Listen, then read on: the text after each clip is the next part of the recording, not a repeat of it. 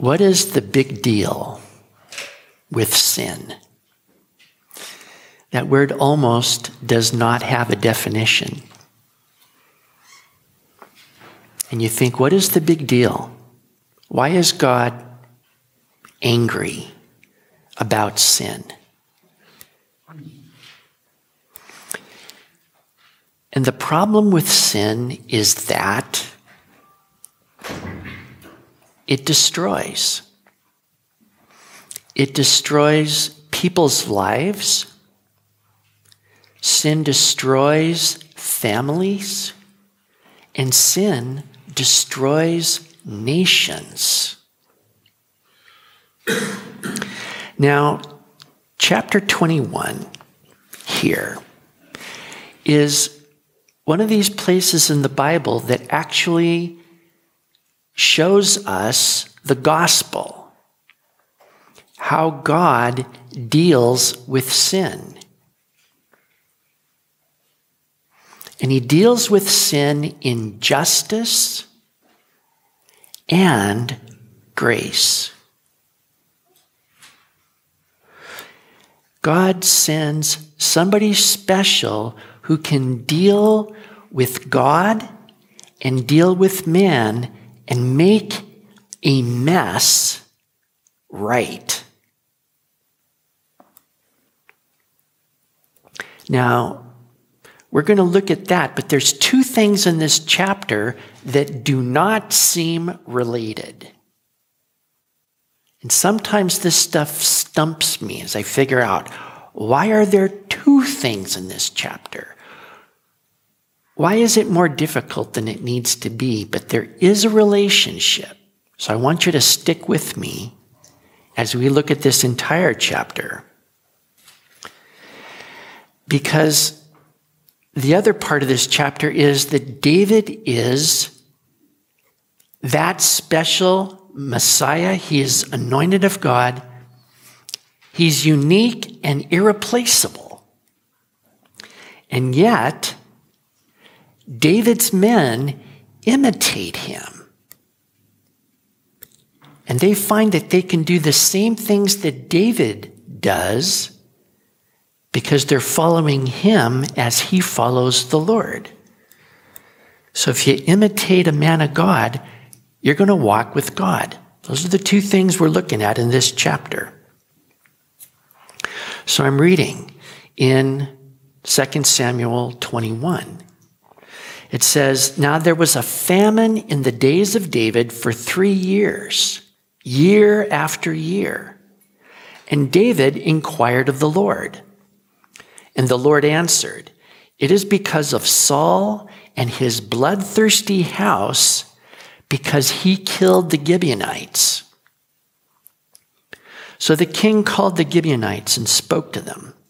Now the Gibeonites were not of the children of Israel, but of the remnant of the Amorites. The children of Israel had sworn protection to them, but Saul had sought to kill them in his zeal for the children of Israel and Judah. Therefore, David said to the Gibeonites, What shall I do for you? And with what shall I make atonement that you may bless the inheritance of the Lord? And the Gibeonites said to him, We will have no silver or gold from Saul or from his house, nor shall you kill any man in Israel for us. So he said, Whatever you say, I will do it for you. Then they answered the king As for the man who consumed us and plotted against us that we should be destroyed from remaining in any of the territories of Israel, let seven men of his descendants be delivered to us, and we will hang them before the Lord in Gibeah of Saul, whom the Lord chose. And the king said, I will give them. So this chapter begins with God getting David's attention. And he does it by causing a famine for three years. And we look at that and say, What? That doesn't seem a very direct way to communicate, does it? God could easily send an angel like he sent to Mary. David had prophets on staff, any number of which could have brought him a message of the Lord and have done so in the past. But God chooses a slow, indirect way to speak to David. Isn't that interesting? It's about an incident that happened years and years ago. And God chooses this slow, indirect way to get David's attention. And he does it by really destroying the harvest. It's not a good year. We didn't get that much food. That means we're in trouble. There's not enough to eat.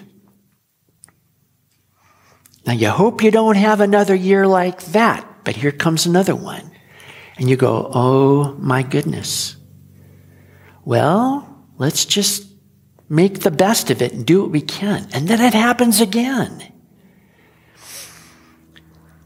And now you're going, man, we're in trouble. What is God doing? What's going on? Now, David seeks the Lord, and he seeks him humbly because you can't just come up to God and say, Hey, what is the deal? What are you doing? This is what some people do. They expect that God is going to manage everything in the universe and make everything happy so that they can ignore God and just live a nice, happy life. That's his job. Make everything nice so that I can ignore you. And then something bad happens. And people say, if there is a God, why did he let this happen? God is doing a terrible job of running the universe. Well, it's not God's job to enable people to live in ignorance and to ignore Him. See, there's something wrong and God is humbling the entire nation to remember that everything God does is gracious. This is something I've been learning in the Bible that everything God does is because He's gracious. Nobody deserves anything from God. So when God provides, that's gracious. The fact that your heart is beating and your lungs are pumping is because God is gracious. Everything God does, nobody deserves. And we forget that. And we think, hey, everything ought to run right on schedule. And what? What? This universe is broken. I'm outraged. We don't deserve anything. So, really, what God is doing is humbling the entire nation so that they suffer. And they start saying, Okay, God, what do you want? Is there anything wrong that we don't know about? And see, this is when God tells them there is a problem. So when bad things happen to you, you can stop and ask God, Are we okay? Is anything going on that I need to know about and I'm, I'm clueless? He's not against you because, see, when God humbles, is because he wants to show grace. God gives grace to the humble, not to the where is it? Gotta have it. Come on. That isn't to fly. But God humbles a nation so that he can show grace. Now, David seeks the Lord, and he finds that Saul has left a big mess for him to clean up. And this is because of Saul's unfaithfulness. This isn't written about anywhere else in the history of David and Saul, but we learn here that Saul tried to completely wipe out the Gibeonites. And as it says in verse 2, they were not of the children of Israel, they were a remnant of the Amorites. When Israel came into the land of Canaan, God was giving him, he says, You have a purpose here, and that is judgment on all the people. They have filled up their sins and iniquities, and they are devoted to destruction. And you are to wipe them out because their time has come. You know, when God promised the land to Abraham 400 years before, he says, their iniquity, their sin is not yet complete. But 400 years later, these guys are ready to wipe out. And God has passed judgment. And he says, their time has come. So you're not to make any covenant with these people, you're to just wipe them out. But what the Gibeonites did is they deceived Israel. They showed up with worn out clothing and moldy bread and they said, Well, we've come from far off we've heard about you and we want a covenant with you so that you don't destroy us someday. And they actually said, Well, you might be living among us. How do we know? Our clothing is worn out and our water bags are old and we've come a long way. And look, I haven't shaved. And, and it says they didn't inquire of the Lord. They made a covenant of the Lord with them. And then three days later, they found out oh my gosh, these guys live right here. And all of Israel is angry with their leaders. What did you do? And they said, We can't touch them because we made a covenant of the Lord with them. We swore by the Lord.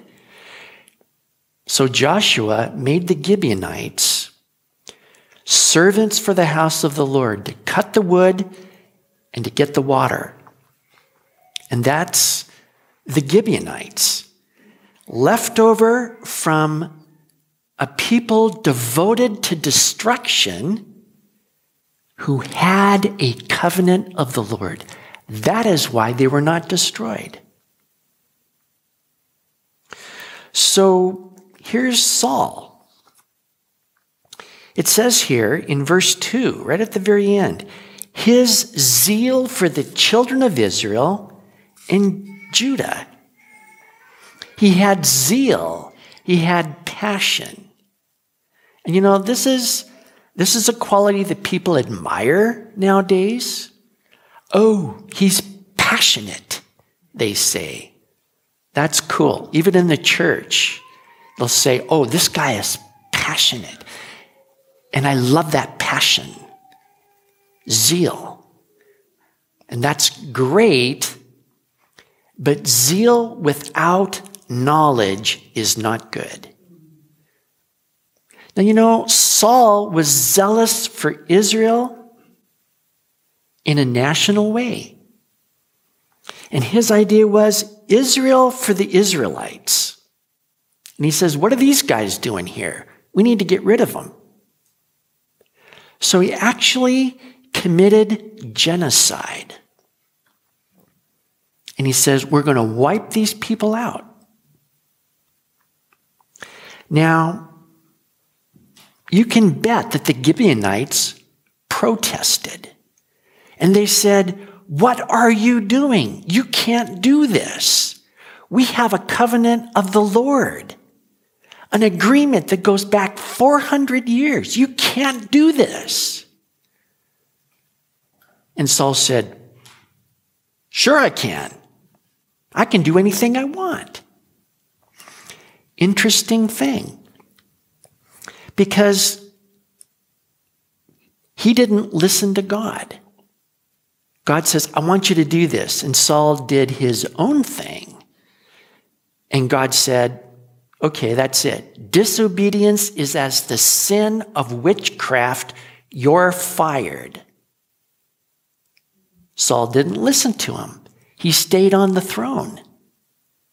And you know, if you don't listen to God, if you're not faithful to God, you're not going to listen to men. You're not going to be faithful to men. And that is the problem here. That Saul is so zealous, he's not listening to God, he's not listening, listening to men, and he's wiping out a people who had a covenant of the Lord that God expected to last forever. So Saul is unfaithful to man. He's unfaithful to God, and people are dying. Families are being ripped up. It's a mess. Now you think sin. You think, oh, well, I left my chewing gum under my seat. But this is what sin is. You think unfaithfulness to God. Who cares? Well, the Gibeonites care because they're dying. So this is a big, huge problem. Now, God really wants David to make peace. He wants David to make atonement. All right? That's in verse 3. Atonement. Again, this is a word kind of like sin. It really doesn't have any weight or meaning to us. But the situation here is the Gibeonites do not bless the inheritance of the Lord, which is Israel. They say, Israel? They're a bunch of treacherous jerks who broke the covenant and they're killing us. Trust in Israelite? No, thank you. Give me a good, honest pagan, but not those people of God I'm not going to bless those guys. And their God? Well, their God's covenants don't stick. So they're not blessing the Lord either. See? Now, what David is asking is what can I do to make it up with you so that there is no more hatred, no more resentment, to take away all that feeling of, I was sinned against, you did horrible things to me, and now I'm okay. I'm happy again. You and me, we have a relationship now. See, that's atonement. Does everybody get that? Now, that's a big ask, isn't it? How do you remove murder? How do you remove treachery, unfaithfulness? So that everybody says, Great, I'm happy with that. We're buds. I like you. How do you get there? Well, this is David's job. So, you know, David is listening to God. And, he, and, David says, okay, there is a problem. God says there's a problem here. Now he's listening to men. And he says, what, what would take all of this tragedy and suffering and hurt and make it right? What would that be?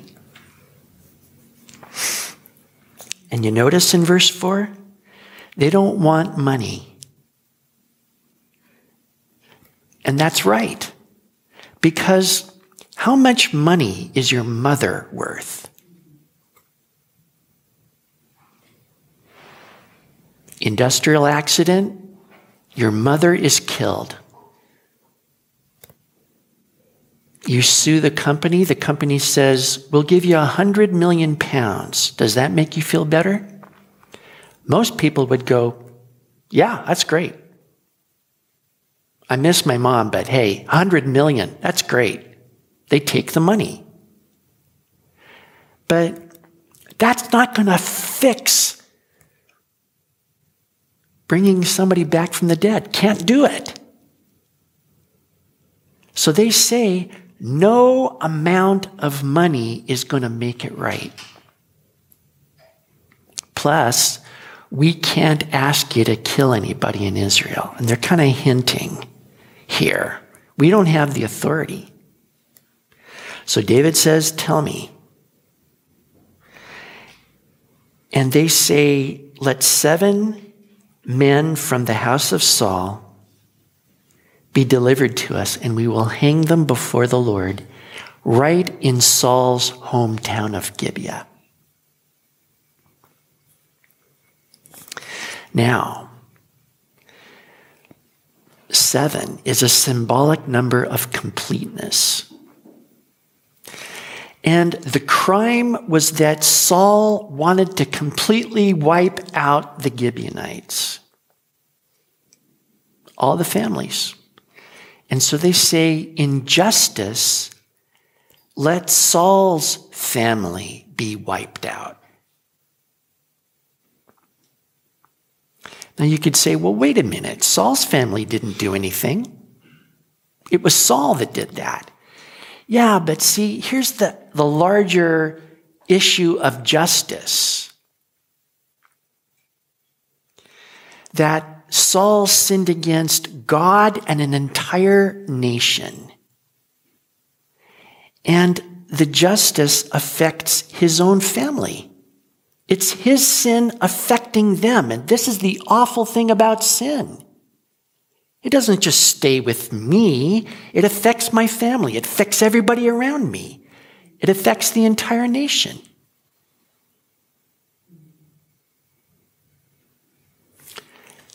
And the punishment fits the crime. He wanted to wipe out an entire family. Let his family be wiped out.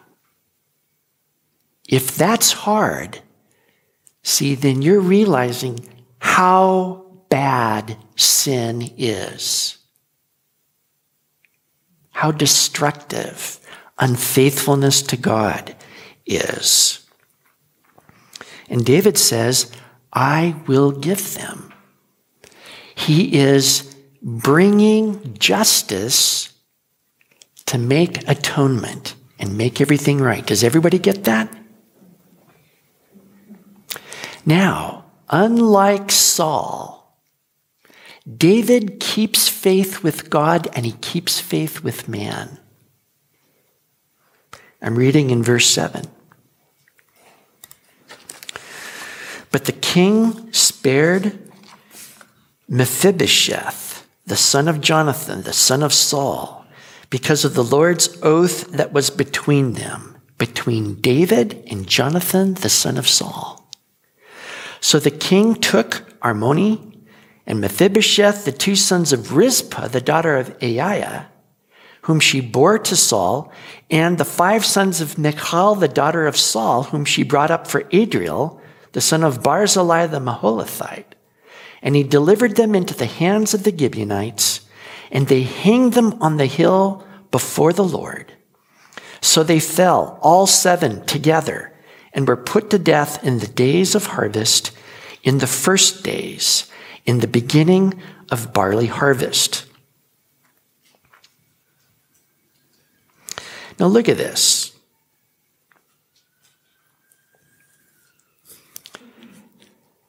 Seven men of the descendants of Saul. They are put to death because they're related to Saul. It doesn't matter what they've done, how they've been fathers or sons, or how they've done their work or anything. The only reason they are being put to death is because they're related to Saul. Does everybody get that?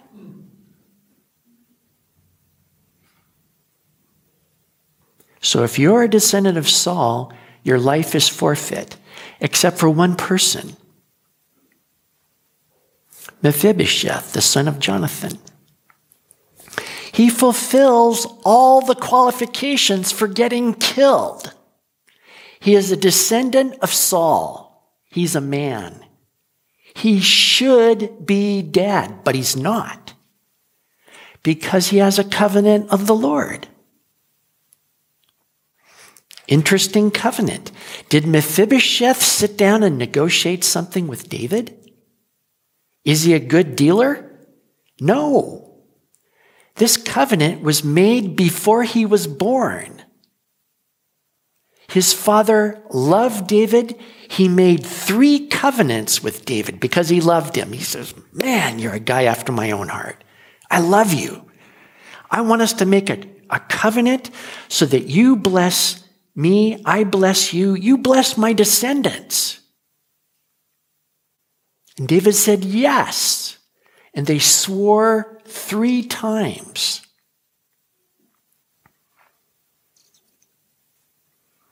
And then when David became king over Israel, he goes, Hmm, covenant of the Lord. Is there anybody left of the house of Saul that I could bless? The house of Jonathan? And they find out, yeah, there's one son, Mephibosheth.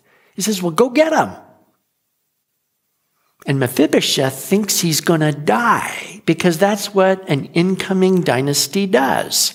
You wipe out everybody else so nobody can claim the throne. And Mephibosheth is shaking, prostrate before Saul, just expecting the executioners to drag him away.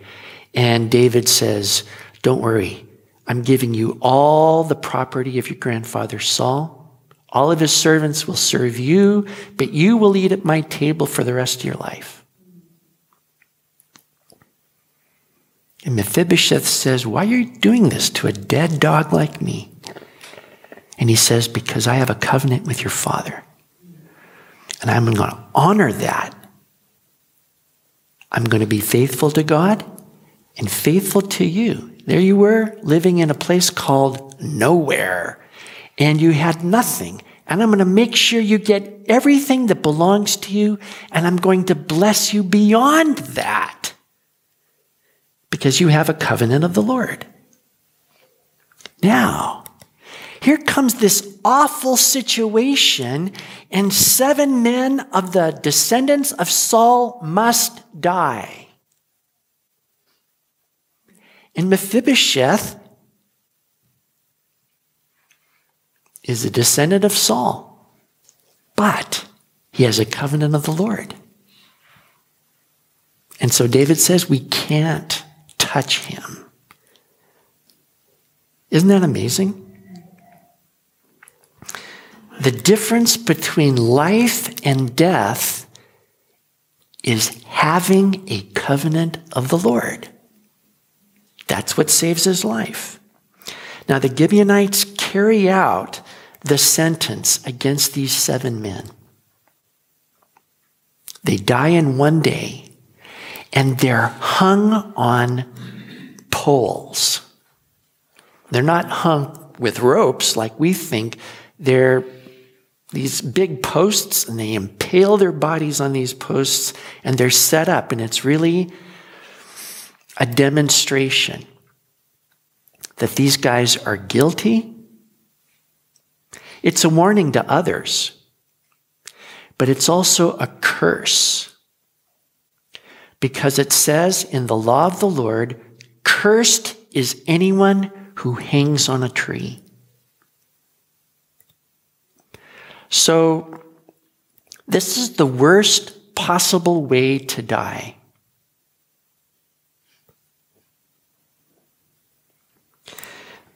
But the most poignant thing here, amazing thing, is what happens afterwards.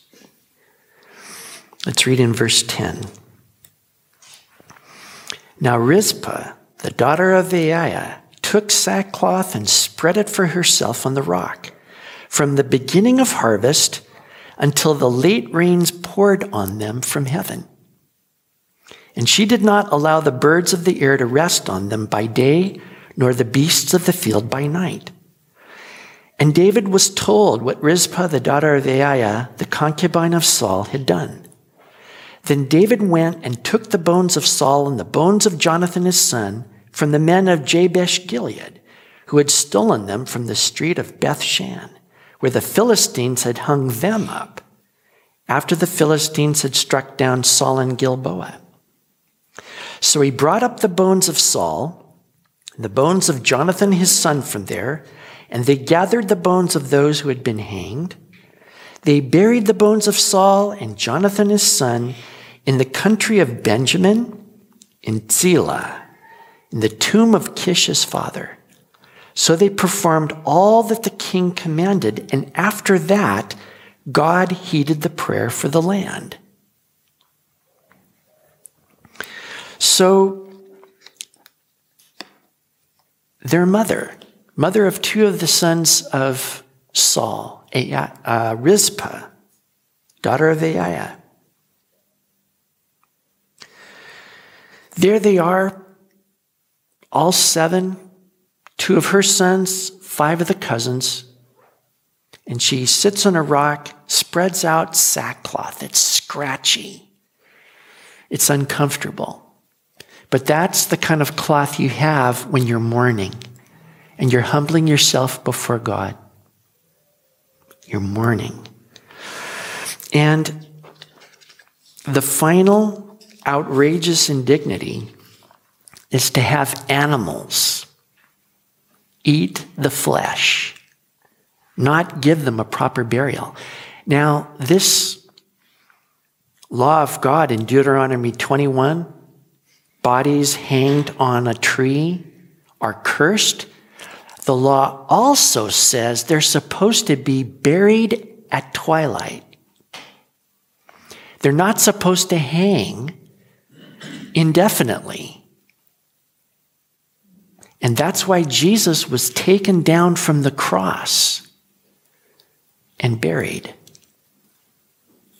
So to leave these seven sons of Saul all hanging out there and not buried at all is a sign of how bad this was. To break a covenant of the Lord, to show this unfaithfulness to God. It's so bad that they're left up there to be eaten of animals. That is the ultimate in degradation, in shame.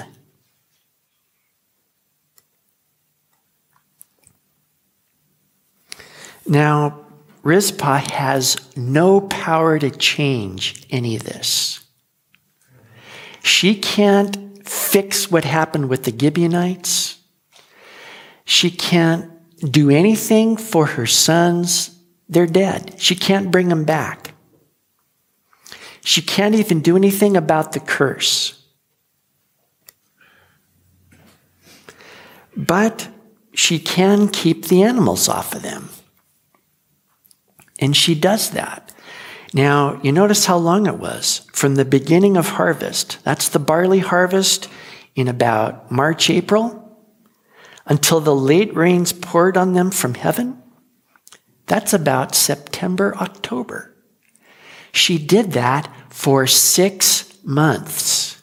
Can you imagine? Now, even keeping the animals away, the flesh is going to rot and it's going to smell terrible. but she stays there and she waves off the birds. And that means at night, when the jackals show up and the dogs, she keeps them away. And she does that for six months, sitting on a rock, and her only cushion is scratchy sackcloth. Why does she do that? Does she do that for any kind of income? Or to make a point? Or to protest? You know, all she's doing is showing her son's love and honor. It's the only thing she can do. She can't even bury him but she shows them faithfulness and love and honor and grace. And David hears about it. David hears about it and it moves him. He begins thinking and he says, You know what? I'm going to show grace to Saul and Jonathan. And he gets their bones from the men of Jabesh Gilead and he takes all the sons of Saul and he buries them in the tomb of Saul's father Kish. Now, that is an act of honor. He's honoring Saul. Does Saul deserve it? No. Do any of these guys deserve it? No. But he's doing it. He's doing it to make it right to Rizpah. Can you imagine Rizpah talking to David at the end of all this? After six months of keeping the animals away and being out there, I imagine she would have said to David, Thank you. That means so much to me. That really makes it up to me. You see what David has done now? He's not only brought justice, but he's also brought grace. And he's made up for someone's suffering and loss. Here's a woman who lost her husband, his son, all of the descendants.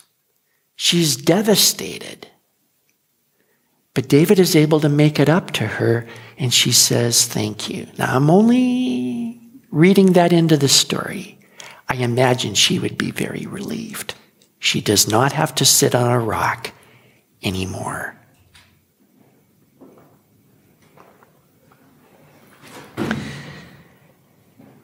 So, you know, it's only then that God answers prayers and says, Here's a good harvest which means God is pleased. David has worked out everything. The Gibeonites are satisfied. Rizpah is satisfied. God is satisfied. He has made atonement. That whole mess is cleared up with justice and grace. Now, stick with me. We're going to do this last part real quick. Look at verse 15. When the Philistines were at war again with Israel, David and his servants went with them down and fought against the Philistines, and David grew faint. Then Ishbi Benob, who was one of the sons of the giant, whose weight, the weight of whose bronze spear was 300 shekels, who was bearing a new sword, thought he could kill David. But Abishai the son of Zeruiah came to his aid and struck the Philistine and killed him. Then the men of David swore to him, saying, You shall go out no more with us to battle, lest you quench the lamp of Israel. Now it happened afterward that there was again a battle with the Philistines at Gob. Then Sibbecai the Hushathite killed Saph, who was one of the sons of the giant. Again there was war at Gob with the Philistines, where Elnahan, the son of Jaare-Oregim. Only Gil can say these names. So I'm disqualified.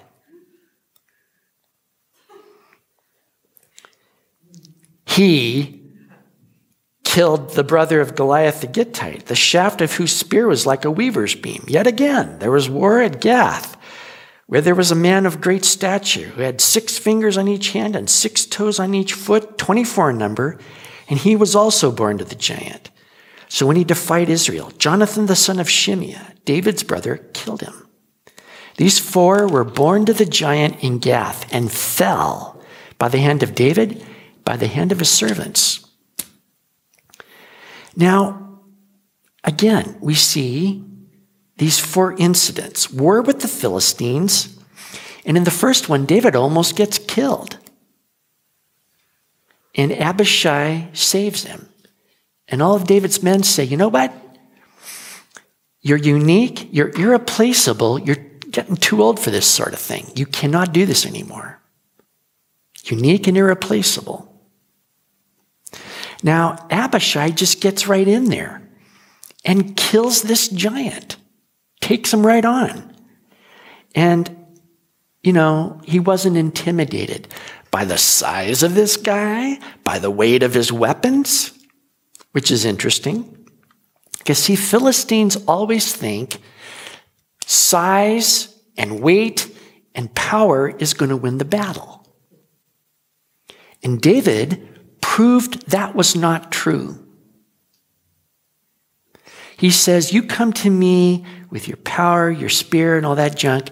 I come to you in the name of the Lord of hosts, whom you have blasphemed. And this day I'm going to take your head off and prove that there's a God in Israel, which he does.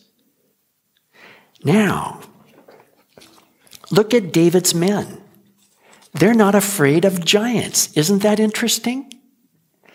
One giant in David's day paralyzes the entire Israeli army. They're afraid to do anything. Nowadays, it's like, what do you mean you're going to do picking on David? Doesn't matter how big the guy is. You know why? He knows there is a God in Israel, and the battle is the Lord's. If David can do it, I can do it and so can three other guys. Do you notice? They do it. Now, this guy, Sibbecai, he's one of the mighty men of David, the 30, but he does it. But who are the other guys? David's nephew, right? He's not David, but he can take giants. They all can. You know why? They watch David. And they go, if David can do it, I can do it. And none of them are afraid because they all learned the battle is the Lord's. Because there's a God in Israel. So look at this.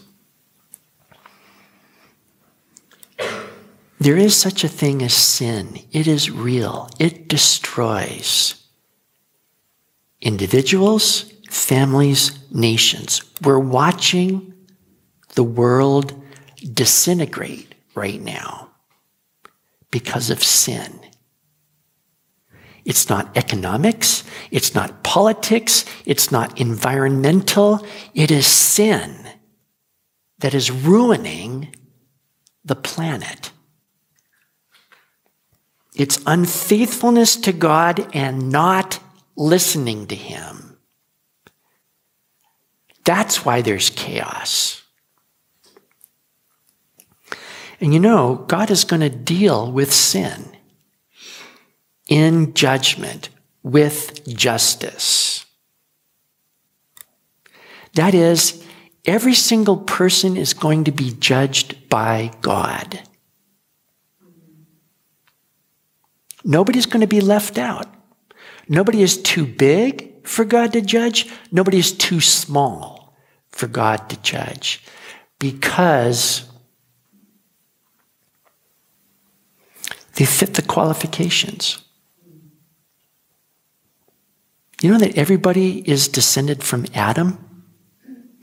God said to Adam, In the day you eat of the fruit of that tree, you will die. And he died. And everybody descended from Adam die. Say, well, I didn't do anything. Yeah, but he did. And that's us. We're all dead. And we can prove it. Everybody dies. You go, well, duh. This is why. It's because of sin. And you know, everybody's going to reap a harvest of sin. That's truly terrifying. You know, if you plant one seed, you get 30, 60, 100 times. Here we are planting with our lives sin, and we're going to reap this harvest of judgment.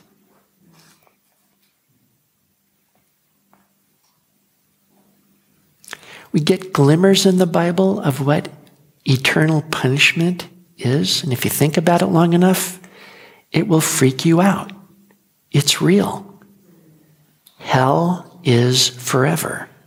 There's no getting out.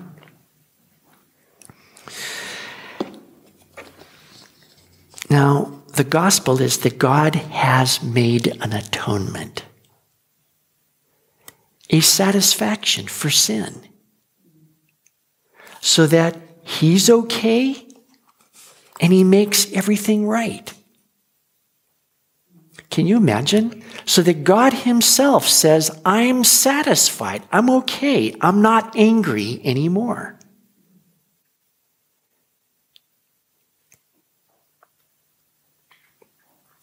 Now, when God judges the world, only a covenant of the Lord is going to save you.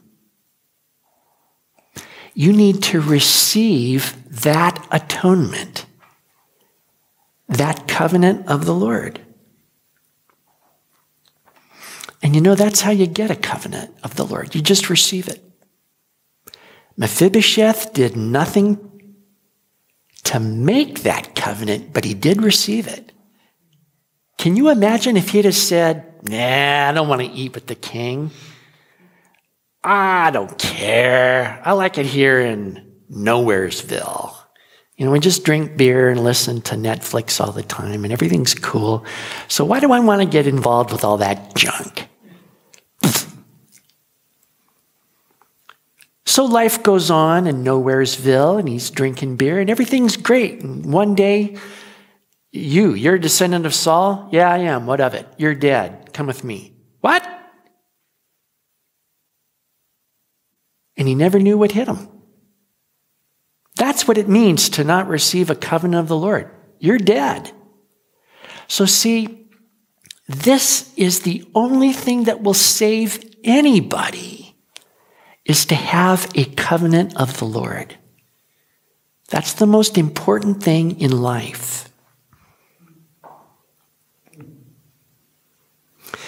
Now, that covenant of the Lord is Jesus himself. Twice in Isaiah, God says, I will make you a covenant personally and Jesus said, on the night when he was betrayed, This cup is my blood of the new covenant, shed for many for the forgiveness of sins. And the only thing you can do is receive that covenant and say, Yeah, that's for me. And if you've received Jesus, you have a covenant which he will honor, and you will not die, even though you fulfill all the qualifications for it. Because God is happy and satisfied, all sin has been judged on Jesus at the cross. All of the punishment and wrath and anger that God has because of unfaithfulness and not listening to Him, all that wreckage, that's been poured out on Jesus. And God says, okay, I'm, I'm done. I'm happy with that.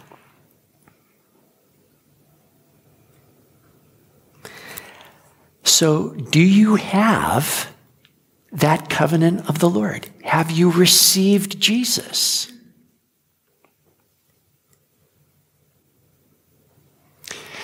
Because if you have, you can relax. You can say, Thank you, God. You have a hope, you have a future. And God is going to make up to you all of the suffering, everything that you've gone through, all the hard times. God's going to make it up to you just like David made it up to Rizpah. And you know, when God makes it up to us, it's going to be perfect. It says He's going to dry all of our tears. That's kind of nice, isn't it? He says, Come here. Come on. Give me a. Now, you know, when God does that, it's going to be forever. You're not going to walk away and then the memories hit and it was crummy and awful and she said this and then I said that, but then she said that.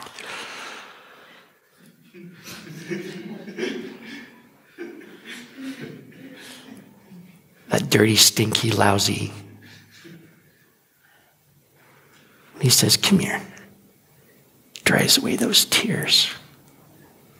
And he says, You okay? I go, Yeah.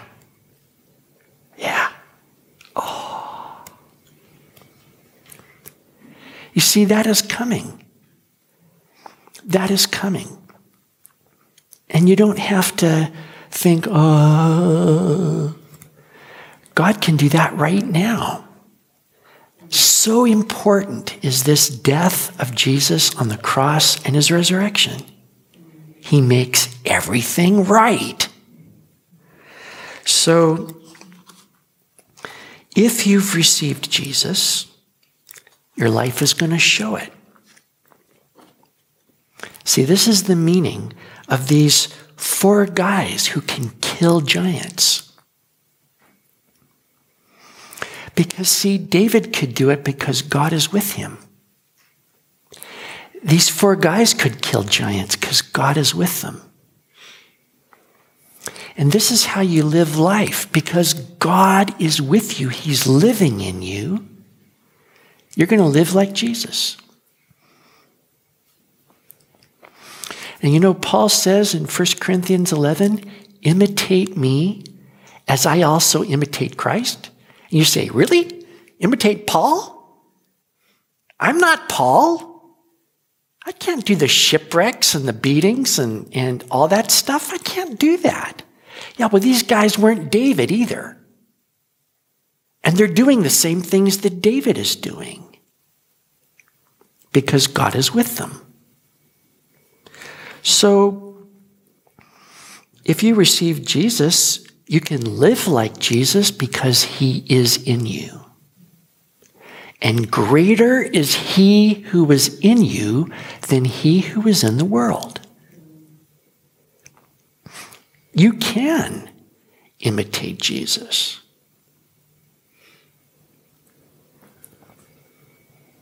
Now, you know, the devil believes that power and size wins battles.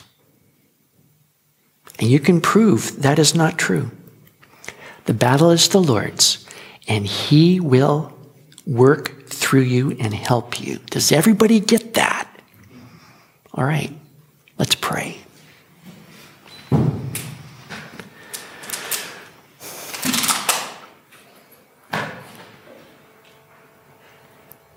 We thank you, Heavenly Father, that you make covenants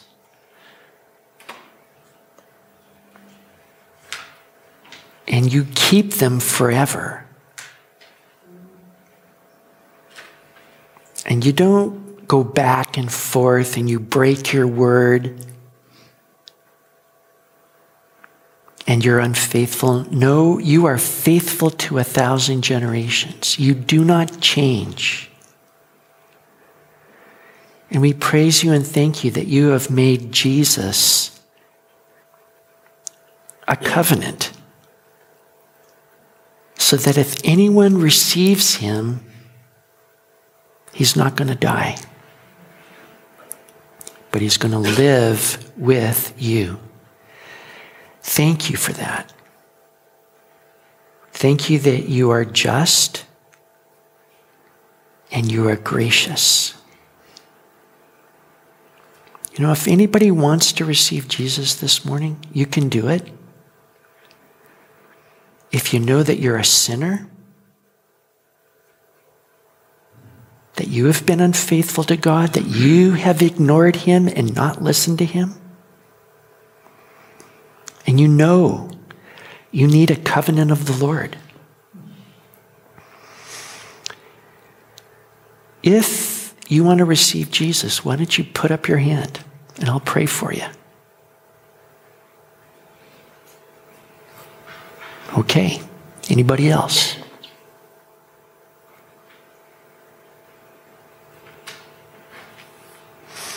All right, let's pray. And you pray, Lord, I need that covenant because I know I have sinned against you. And I pray that you would forgive me in Jesus' name. And be that covenant. Thank you, Lord, that you are merciful and gracious.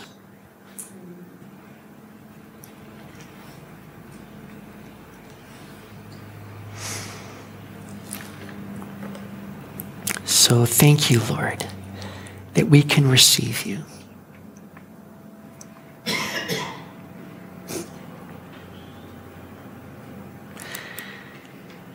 Please be at home in us and be glorified in us. Thank you, Lord, in Jesus' name. Amen.